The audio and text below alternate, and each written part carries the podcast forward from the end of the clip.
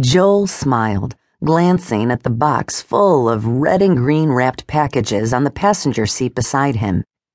He'd bought these gifts for his sisters, their husbands, and Aunt Verna and Uncle Lester. More packages in the back of his truck waited for his nieces and nephews.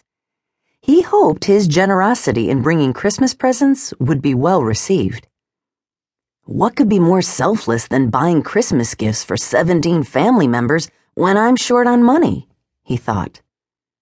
Thankfully, Joel had been able to borrow some money from his buddy, Tom Hunter but of course, that meant one more obligation to pay.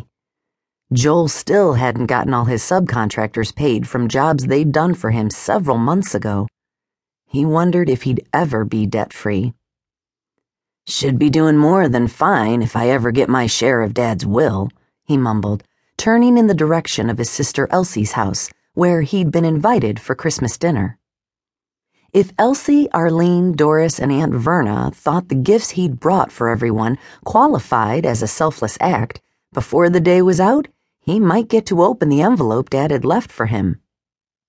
Guiding his truck onto the back country road leading to Elsie and John's place, Joel's hands began to sweat. Mm. What if Aunt Verna thinks the gifts I bought are superficial and not a selfless act?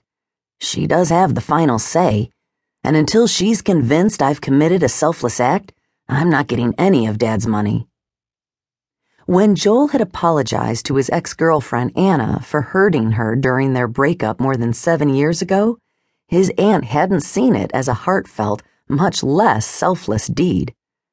Aunt Verna could be tough, like Joel's dad. Stubborn, too. When she made up her mind about something, there was no changing it. Joel needed to keep on her good side.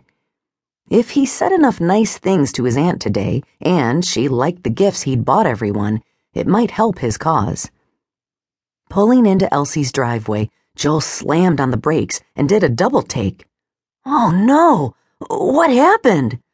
Joel undid his seatbelt and hopped out of the car. He almost pinched himself to see if he was in the middle of a nightmare. The smell of burned wood and ash made him cough. His sister's house was gone, burned to the ground. Joel's heart hammered in his chest as he got back in his truck and turned it around. I need to find Elsie, see if everyone's okay. Maybe they're at Arlene's. If not, then she may know why their house caught on fire and where they're staying. Farmerstown, Ohio. After Joel pulled up to the barn by Arlene and Larry's house, he turned off the engine, hopped out, and raced up the porch steps.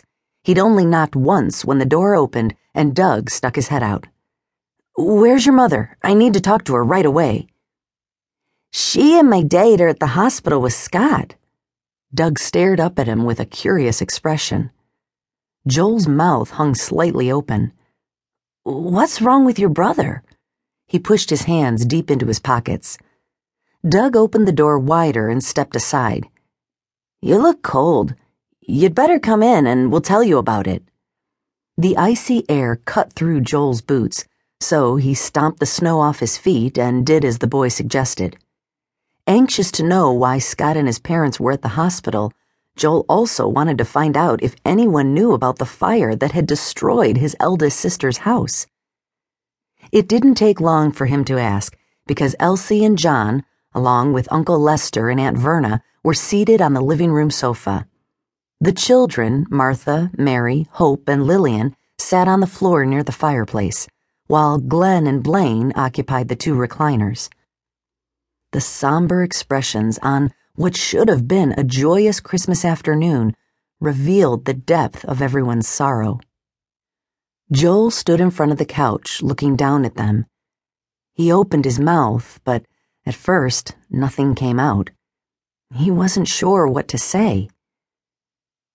I, uh, just came from Millersburg and was stunned when I saw what little remains of your house.